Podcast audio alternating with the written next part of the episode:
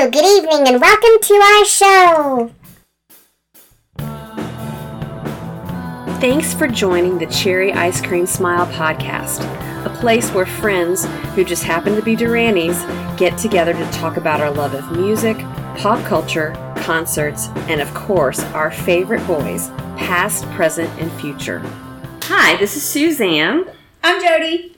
Hi, this is Stephanie. Hi, this is Deanna. Well, hi, everybody. Welcome. Happy holidays. We are so excited to be back with y'all again. I'm sure if you have stepped outside your house, even during these COVID times, to run an errand, you have probably heard Christmas music in the grocery store or any place you're running errands. One song I keep hearing is Last Christmas, and I have heard at least five different remakes of Last Christmas, in addition to the original by Wham. And so that started making me think about like other 80s. But I mean, have y'all heard any other 80s songs that are out there, guys?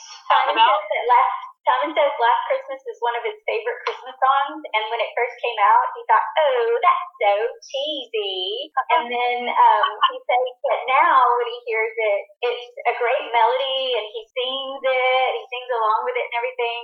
I've always liked it. I thought that was a good one, but I, I haven't heard any. I've always liked it as well. It's always conjured up this emotional feeling within me. And I don't know if it was because I it with the video or what, but I don't know. It's just kind of this sort of kind of sad, but it's you know anyway. But my uh, my daughter loves song. Oh, like she loves it so much. She sings it like around the house sometimes and stuff, and it's, it's really sweet. Like I don't know, I don't know why. I just really like that song. And it's Isn't probably it in Love Actually? I'm sorry. Isn't it in Love Actually? Isn't Yeah. One of the songs in, in that Yeah. movie. You know, Okay. I've never seen that movie. Yeah, it's a terrible movie. Don't watch it.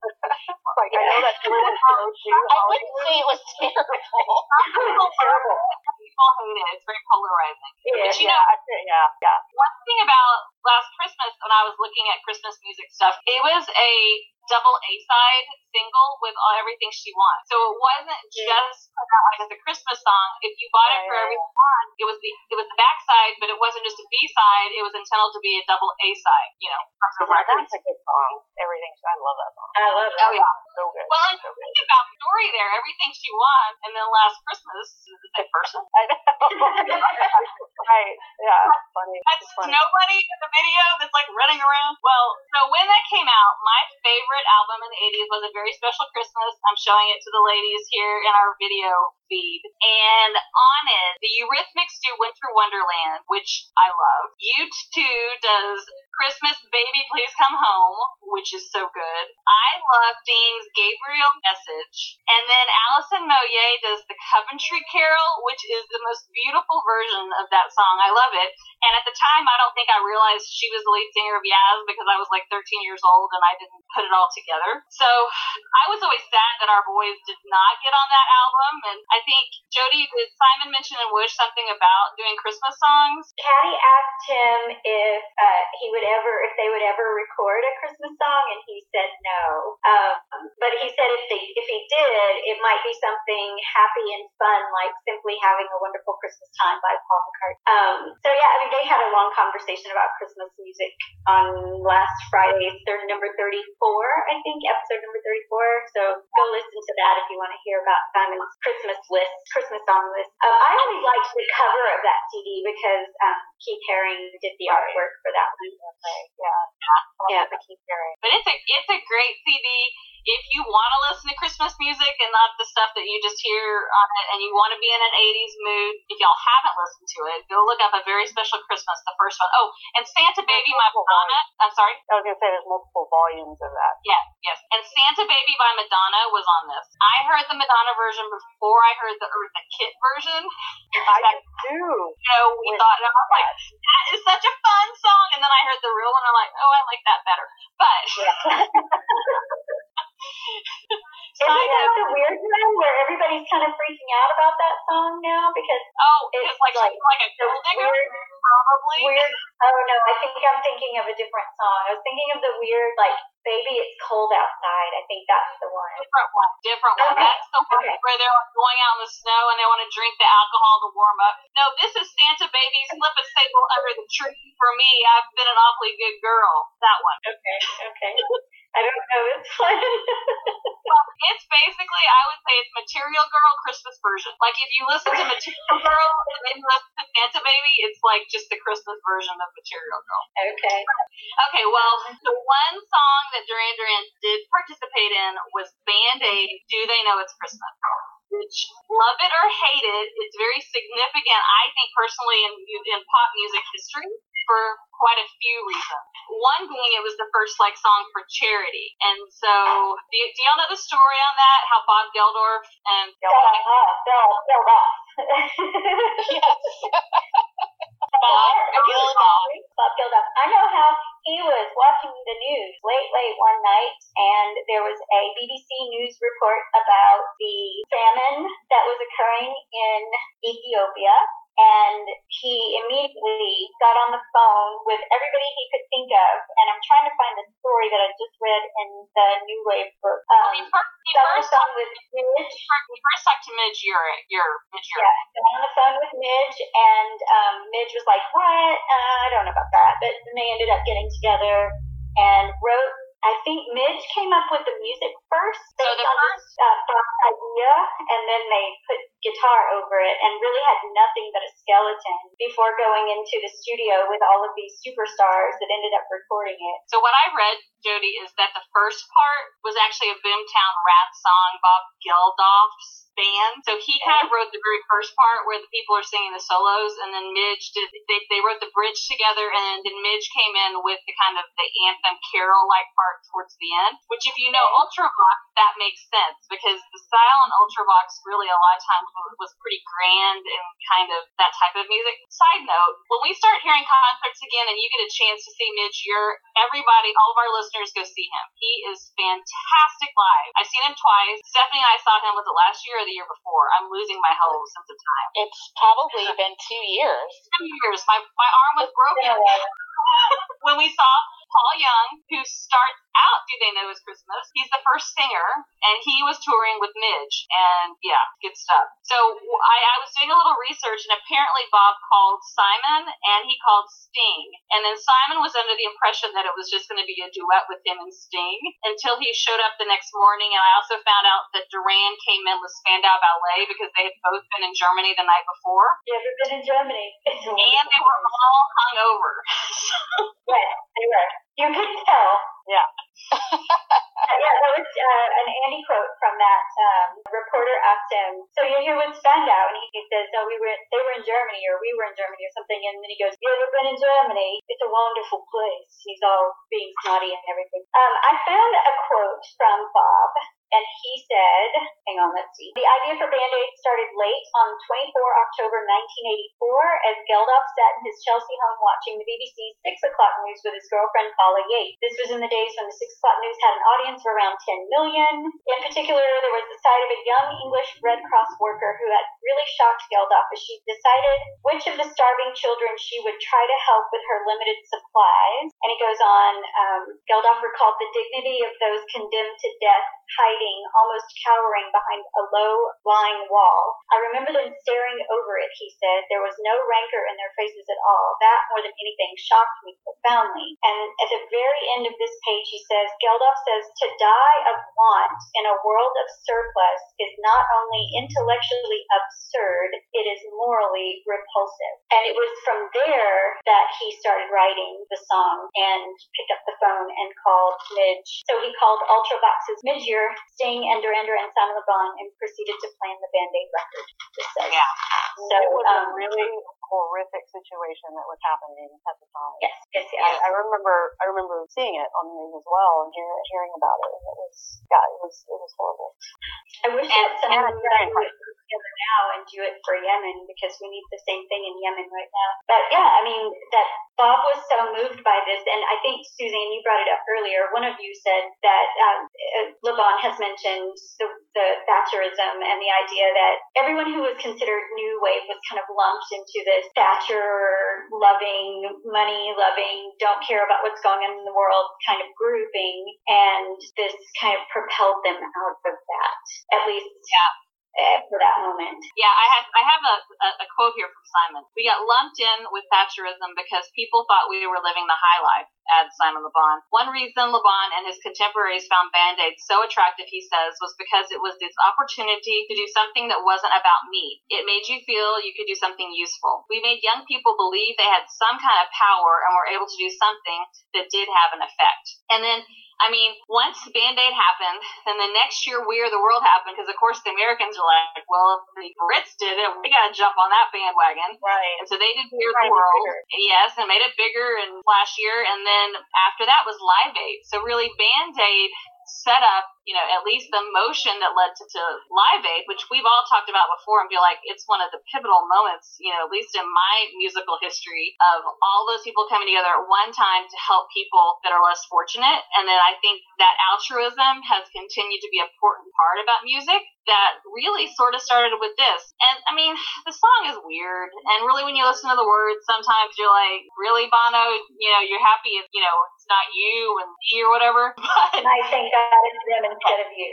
exactly. And that's the song of singing someone else's words. exactly. Correct. Those are not. That's not Bono That's thinking not. Bono's words. Yeah. And then I also saw that Sting was upset that he had to sing about the bitter sting of tears because he thought it was very ironic that he was singing the word sting, that Yes. they made him sing it. And apparently Boy George was in New York that morning and Yes. Bob called him and said, Get in the Concorde now, get your butt Yep. to London and he did it. So I mean they they pulled a lot off to make it happen. And then I remember watching. Oh, and I did read that it was the biggest selling single until the remake of Elton John's "Candle in the Wind" for Diana. Mm-hmm. So really, they did get a lot of support, and all the money. They had no overhead, and Bob was very specific in some articles that I read that he had talked to George Harrison, and he had done a concert for Bangladesh, and a lot of that money had gone to overhead and things that weren't helping people. So he was very intentional that like everybody donated their time. They donated the studio. They donated everything so the money could go to different organizations that were on the ground helping these people. Um, but I remember watching the video. Do y'all remember watching the video? It was on Friday night videos with everything else. Do y'all I remember that? watched the making of Do They Know It's Christmas every day for probably 10 years. My mother can quote that making of Do They Know It's Christmas because we watched it so much that even every year now around Christmas time, I have to send her the video and she says, she sings Boy George's part because that's her favorite part. Um, but yes, I watched the video so much that it's even ingrained in my mother's brain. No, I Not just remember mine. Watching the world premiere on it. Mhm. Yeah. Mhm. Yes. I recorded it on my CR, and I, I, I still probably have it somewhere. And yeah, I, I think though with that lyric with Bono singing, you know, it, it's in. I think it's in context to probably what Bob Geldof was thinking in terms of there is a humanitarian crisis happening that everyone should be concerned about, but there are some who are turning a blind eye, and I think that was sort of the, a, a, a commentary on on that. That's how I took it, at least. But you know, it, it you know you read the lyrics and it there's it, it tells you right there. You know, there there won't be snow in Africa this Christmas time. The greatest gift this Summertime. year is life.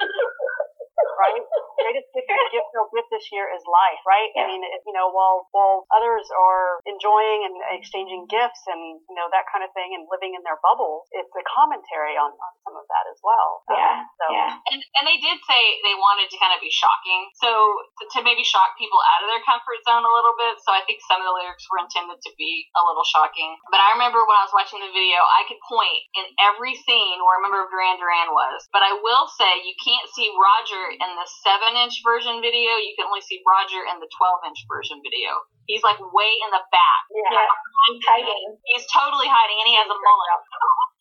yeah. And I don't know, what do y'all think that John had his Duran Duran sweatshirt on? I'm a little torn. I'm like, really, dude? No one else wore their own sweatshirts, but whatever. Oh, that looked good on him though. I like that. Good. It was like like the, that the, sweatshirt. the arena font on it. Yeah. I totally Yeah. rock that sweatshirt. I actually have a friend who found one a couple years ago and has a sweatshirt like that. I totally rock that. Oh yeah. I, I want one now. No, I, I, thought, I never thought twice about him wearing a shirt with Duran Duran on. I never thought twice. Actually, you know that's a good idea, Duran. You should, you know, do like a come out with like a, replica, a replica of it. And sell it on the Duran store. Exactly. Like there'd be four of us that buy it at least. I think I think there's one part towards the end where Nick like sticks his tongue out, and my friends and I we thought that was so hilarious. We like would rewind it because he's singing in the chorus and he like sticks his tongue out, and we got tickled by that part. But I don't remember this at all. yeah, like, I do remember in, in the making of when George showed up, he's got his orange hair and it's all Yeah. to one side, and he's totally like Bob woke him up in New York and said, "Dude, get your ass over here." And he gets on the Concorde and he flies over. He's there in a couple of hours. And Simon, apparently there was some rift between him and Simon at the time. And I, I just remember hearing George going, "Come on, Simon, let's smash all the rumors." And they walk up these steps together with arms, you know, around each other's shoulders and stuff. I thought it was so cute. Yeah. So cute. Well, I still Jody, have the album. I still have. Oh yeah. Oh yeah, me too. and if, and the B side of the album has greetings from the people that couldn't show up. So that's where Paul McCartney and David Bowie and I think Annie Lennox, and then like the Frankie Goes to Hollywood people, but they're like I really, got a lot of lines up. Yeah. yeah. So so that's on the B side of it. So they did actually send their greetings because they weren't able to be there. But Jody, That if you, Holly, Holly if you've watched this every year of your life, or were there any other nuggets you can remember from the behind the scenes? Uh, yes, Phil Collins plays drums instead of Roger, which I always thought was kind of meh. Roger should have been playing drums. Um, Phil's a good the- drummer. Phil's a good drummer, you know. Yeah. Sometimes we have drums. Oh, absolutely. It works. The Bananarama Girls and Jody Watley might be the only females in the room. I think they are. I I think that's it. And um, in some of the reading that I've been doing lately, the Bananarama Girls were um, a kind of a really huge thing in England prior to that, but even more after that. What was some of the other stuff? Well, and Jody Oh is standing right. Oh my gosh. Say what? Jody is Oh. standing right in front of John. So I wonder if that's when he asked her out. Uh, yeah, I thought so too. Although he was dating Bebe Buell at the time, supposedly. So the British comedy Young Ones was Oh my popular at the time, and Neil was there at some point and um, has a little funny part in the Neil. I read he doing snuck Neil? in. I read that he wasn't. How much does it cost, Neil?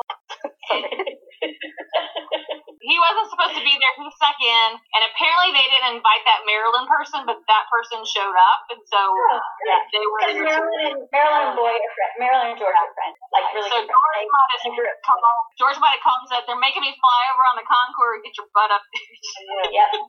And then George Michael was there, and um, of course I couldn't like Wham because they were trying too hard to look like Duran Duran, and I couldn't appreciate that very much. So I was like, oh, what's he doing there? But um, no, I'm I'm glad that it all came together like it did. But I mean, just the fact that all five of the members of Duran were there was was really fantastic, and the fact that it built to Live Aid was even more fantastic. And such fan, like such am- amazing things came out of Live Aid, which stemmed from the BBC News report at six o'clock one night. So um, I think one, one interesting thing with George Michael is if you watch the video, they stay on him when Simon starts to sing his line. So it looks like George is singing, but it's Simon singing. And of course, as Duran, we know very clearly that it's Simon. And then in the 7 inch version, Tony Hadley sings, where Sting is still singing back up, but in the 12 inch version, Sting just sings it. So they kind of mixed it up. And Trevor Trevor Nunn was brought in to produce the 12 inch version, but he wasn't available the day of. So actually, Midge had to do the initial production on the 7 inch version. I'm telling you, y'all, I, I just dug into this. I find it kind of fascinating. Really But did. And yeah. just, I mean, but that group picture is pretty iconic. You know, that, Yeah, the yeah, the team team shot. they did. yeah, yeah. Well, this is our last episode of the year. Um, any thoughts as we kind of wrap things up and look forward to 2021? Wow. Before we yeah. wrap it up, we've got to do a shout out to, by the time this airs, we're going to be close to the December 21st date. And that means that it's the 10 year anniversary of All You Need Is Now. Oh yeah. Which is pretty years? significant. Yeah, 10 Ten years. years? Crazy. It came out in 2010. 2010. I thought it came out in 2014. No, 2010. Because remember they did, um, remember they did South by in 2011. Oh my gosh. Wow. Yeah. Oh my gosh. And one of the significant things about All You Need Is Now is that that was like one one of the very first. That was the first Duran Duran download, if I'm not mistaken, and that was definitely the first that I ever Electric downloaded. Barbarella. Oh, Electric Barbarella. That was Yeah. the first album that I downloaded. Yeah. I remember. Yeah. I think you're right. And Yeah. shout out to Mark Ronson for It producing. was, it was digitally released on December 21st, 2010. Physical package released March 21st, 2011 in Europe. March 22nd in the US and Canada. So the digital download came in December. Oh my gosh, I've totally Yeah, forgotten so- all that. Yeah, so that was an early that was an early Christmas gift for Duranies across the land. So Kinda I remember I was so excited. Yep. Because I got Seven and the Ragged Tiger for Christmas that year. Well, and I mean, it's- yeah. if they, if they gave us that little Christmas present ten years ago, maybe will we get another little Christmas present this year? Just That would saying. be the ideal situation that Santa and uh, the Duraniverse would drop a single from the forthcoming DD15 album. That would be fantastic. It's a That would be sparkler, you know? fantastic. Merry Christmas to us. Yeah, that would be awesome. Simon has alluded to rehearsing and getting prepared to do shows, like exercising, and um, it, he made it seem like maybe he was working on with a vocal coach or, or you know doing his vocal exercises and stuff. So um, at least there is some movement toward maybe getting to see them, but I really I haven't heard any whisperings of sharing new music yet. Not at all. Well, I mean, No, this has just been a wish list. We Yeah. haven't, we, just to be clear, we haven't heard anything either. Yeah. Trust me. Um, Someone had definitely. something, but I don't remember what it was. Yeah, uh, I, I would love it, but I'm not going to hold out for that. I'm just waiting for July. Well, and, and honestly, for him to be ready for June and July, you know, vocal cords are a muscle, and you have to start really working back up now. So he, he needs that. That's great that he's already starting to prepare because we want to be really strong by the time the shows really hit. So Mm-hmm. I, know, that doesn't mean something's coming sooner than later, but I'm thankful that he's getting ready for the shows that are going to be on the books. That I'm very optimistic now that actually vaccines are shipping, so fingers crossed, and we're praying hard that July in London happens. We all have tickets, so we're really hoping that we get to go see that amazing show with Chic and Grace Jones. So far, seeking Grace Jones, there's got to be more. Oh, well, okay, so last year Gwen was officially on the bill. My theory is she doesn't want to commit until it's closer, but I would not be surprised if people are flying because she's such a Duranie, and that would be so amazing for even just because they keep saying plus guests, plus the prizes. So I'm holding out and hoping she shows up because that would be pretty cool. But there'll be Well, no, people. no doubt is working on a new record, so maybe she's got other plans right now too. But wasn't the rest of No Doubt they were Duranies too though, they've all like other members of No Doubt like too. Oh yeah, definitely. I, I definitely know that Tony Kanal does. So for sure. Well, then maybe No Doubt might play with them and not just Gwen. I mean, just throwing it up. I think I think we have Duran, we have the foundation, we have Chic and Grace Jones. The rest of it's going to be great. Gravy. We'll Yeah, get the rest you be gravy. today.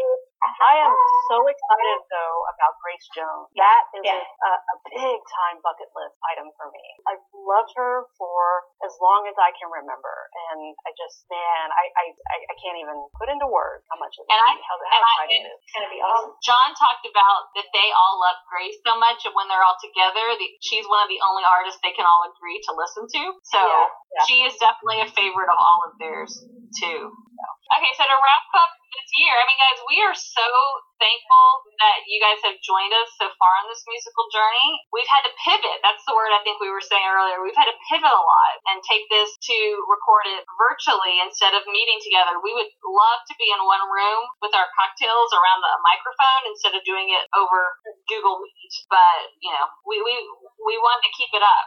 So, Yeah, so Yes, we, we really appreciate for uh, sticking with us if, if you've been uh, around with us for, for a little while. And also, we're very appreciative of those who have just joined us. Because, like you know, as Dan said, you know, we, we had to we had to make adjustments as we all have in all facets of our life, right? With work and family, whatever else. If, if you have, you know, kids and, and that kind of thing. And we did the same thing. You know, this is our baby and feel very passionate about it. And we wanted to make sure that we kept it going. So, uh, you know, and sharing this with guys and, and you know, our, our, the conversation that we have with you on Instagram has been really special and just hearing your feedback and thoughts and like, yeah, I did that. I was there too, or I have that VHS too, and that kind of thing. It's really amazing and it's really important to us. So we're very grateful to all of you, each and every one of you, for tuning in. Uh, there's this idea that started out as an idea that you know when we got together, and and it's blossoming really nice, and we're really grateful for that. And even with everything else going on in, in the world, and and